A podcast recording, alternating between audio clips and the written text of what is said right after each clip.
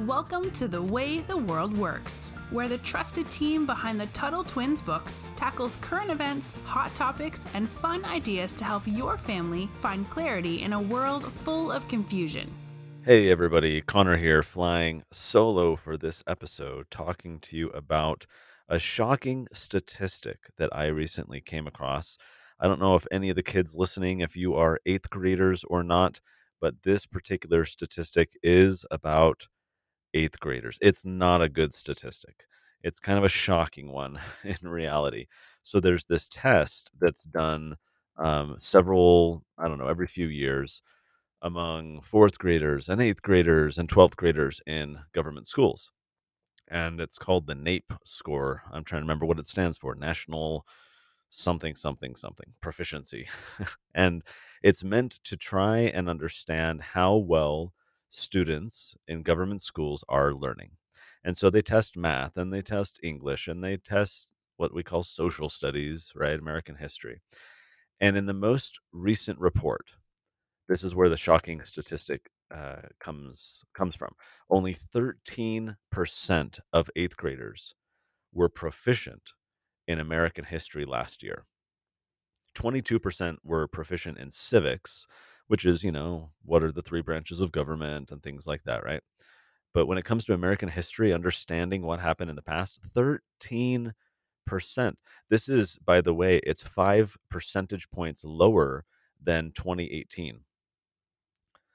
And so you might say, oh, well, COVID, you know, caused a lot of what's called learning loss because kids weren't at school and they were disrupted. And perhaps so. But even in 2018, the number was low. Only 18% of eighth graders were proficient in American history. It's not like things were fine before COVID, right? Students were getting F's, basically, right? And, and so it's shocking that so many people, so many kids are struggling to understand American history. And and this is important for some very specific reasons. Chief among them, as most of you know, there's the quote that says those who don't learn from the past are condemned to repeat them. What does that mean? Well, it means that in the past there's a lot of horrible things that happened and there's a lot of bad decisions that were made. A lot of mistakes, a lot of struggles, a lot of tension, a lot of corruption. And if we don't learn from those things, then we might repeat them. If we don't learn from the bad stuff and try to stop it from happening today, then it might happen again. Why? Because you won't you won't notice it. You won't realize, "Oh, wait a minute. This is like what happened, you know, 100 years ago, 200 years ago." If if we're not informed, then we're not going to be aware of what we need to do to fix and and this is a funny topic for me to talk about. I don't know kids if you listening can relate to this, but when I was a kid, I really did not like learning history at all. I struggled with it. And I would sit in class, you know, I went to public school and I would sit in class and I would have to read my textbook and do my worksheet and take my test. And it was all very dull. It was all very boring. I didn't like it a lot. In fact, I really resisted it.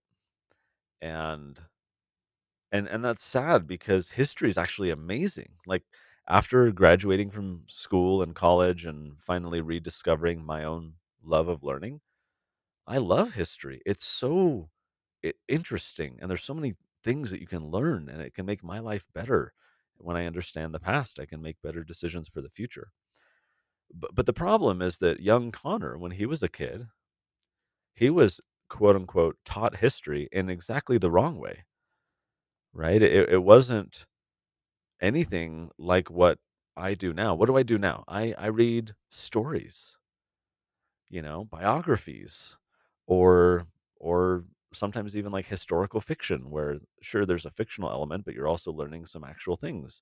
Storytelling is such a better way to learn history. And it's how humans, like our brains, are actually literally wired for storytelling. There's some fascinating neuroscience, which just means the science of how the brain works that that says that our brains are kind of addicted to story. It's why we love books. It's why we love movies. We want to close the loop and understand what's happening and what's going to happen next. And so when we teach history that way, history actually comes alive. It becomes super interesting. And yet none of the textbooks out there are doing that. The the social studies books that kids are forced to learn from in schools across the country are just trying to cram their minds full of tidbits, right? Factoids. This happened on this date. Uh, this battle was located here between these people. These guys signed a document. This person was upset about it. This other guy traveled from, like, who cares? That was the stuff that I always struggled with. Like, that was my question all the time. Why does this matter? Why does this matter? Why does it matter to me? Why does it matter today? And my teachers, of course, could never answer that, or at least never tried. It was always, oh, it'll be on the test. It's, you know, it's in the curriculum. You're supposed to learn it. And so now looking back on my life because I love history now, I'm like, what what changed? What's better?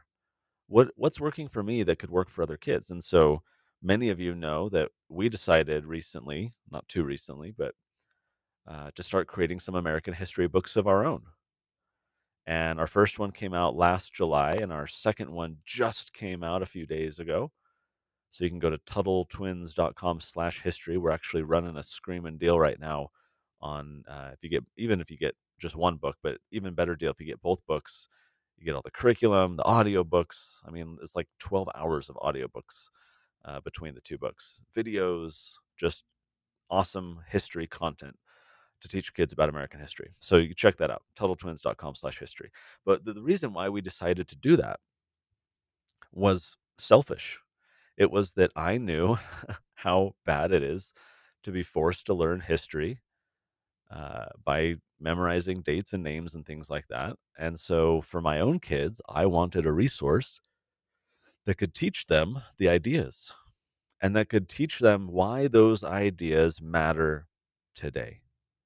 Because ultimately, I don't care if my kids, you know, at the drop of a hat can regurgitate whatever, you know, the the names of the signers of the Declaration of Independence, for example, right? You can Google that super quick you don't need to memorize that stuff but that's often what the schools focus on is like random minutia like that. What i care about my kids being able to do is have enough general wisdom that they've gleaned from the past that they've learned from different people and stories and events so that they can make the best decisions in their lives today. That's what i care about as a dad I don't need them to be a human encyclopedia. I don't need them to be able to, you know, explain the the ins and outs of the Articles of Confederation and the specific details. Again, all these things can be looked up very easily when you need the information. What I care about them understanding is the principles, right? The attitudes, the temptations, the the ideas, the stances, the you know, the ideologies, the, the things that matter today. Because so often what we're dealing with in history is kind of not, maybe not a repetition, but a, a very cyclical approach to history, a cycle, right? Where many of the things that we're going through today are similar to, not the same as, but similar to what people dealt with a long time ago. And so if we can learn from how they handled it, whether they handled it, you know, rightly or wrongly, if we can learn from them, then we can make better decisions for ourselves today. And that's the whole goal. Because for you kids listening, the worst thing that can happen, I think, is that you're part of this 13% of kids who are proficient in American history. I mean, 13%, it's awful. It is awful. Right. And, and uh, part of the challenge is that these kids who are doing horrible in learning from the past soon become voters and they soon have political power over you. They get to vote for people in office and they get to vote for taxes and all these things and control your life and affect your property and how much money you can keep and all these things. And they have the ability to control that. They have the same vote that you do. And so if they're highly ignorant and susceptible to whatever, you know, demagogue leader who wants to say, vote for me and I'll give you, you know, free lunches and free candy from the vending machine or whatever that they're going to be more susceptible. They're going to fall prey. They're going to be seduced by socialism because they don't know any better, because they were never taught in a way that inspired them to be curious. And so, for me and Elijah, the whole goal here with our history books is to inspire that curiosity because the stories are fun. The illustrations, of course, are dynamic and beautiful, as always. And through the stories and the illustrations, your kids are going to be able to be immersed in history. And it's not going to be a chore. It's not going to be drudgery. It's not going to be homework. It's not going to be any of that. It's going to be fun the way history ought to be, especially for kids, right? Because in textbooks, they don't make history fun. It's just work, it's an assignment, it's stuff you have to do. You're going to get tested on it. And then you'll soon forget it because you don't understand why it matters to your life. So you don't keep it sticking around in your brain. It doesn't have to be that way. It shouldn't be that way, right? For you kids listening, you got to be the ones to be smart enough to understand the mistakes of the past so that we don't repeat them. Because I don't want to live in a world where we continue to repeat the same mistakes over and over and over and over again. So you guys have to help. Well, how are you going to help? It's by learning from history first. Right? The, the the children's books that we have for the Tuttle Twins do an awesome job at teaching principles and ideas, right? Like how money works or entrepreneurship or education, golden rule, things like that. That's great. Super important. But what these books, these America's history books, do is they go deep in American history, where there's so many lessons for us that we can learn from, where we can gain so much understanding about the mistakes that happened, the tensions that happened, the ideas that people battled over, right? The the temptation for power that people had. There, there's so many insights that can improve our lives today if we can learn from them. So the way we've structured this book, it's all stories. It's 11 each book, the both of the volumes. They each have 11 chapters. At the end of every chapter, it's got some information uh, about like here's the core ideas we talked about in this chapter. Here's a modern example, right, of, of how it works. And then over in the curriculum, we've got all kinds of activities and projects and things that you can do to enhance what you learned about in that chapter. So whether you homeschool or not, I mean, if you homeschool, each book plus curriculum would be good for about a semester's worth of education, unless your kids are, you know, want to rush through this like many kids do. And I had a mom the other day. We took us only a month to get through everything because the kids just wanted more. But isn't that amazing?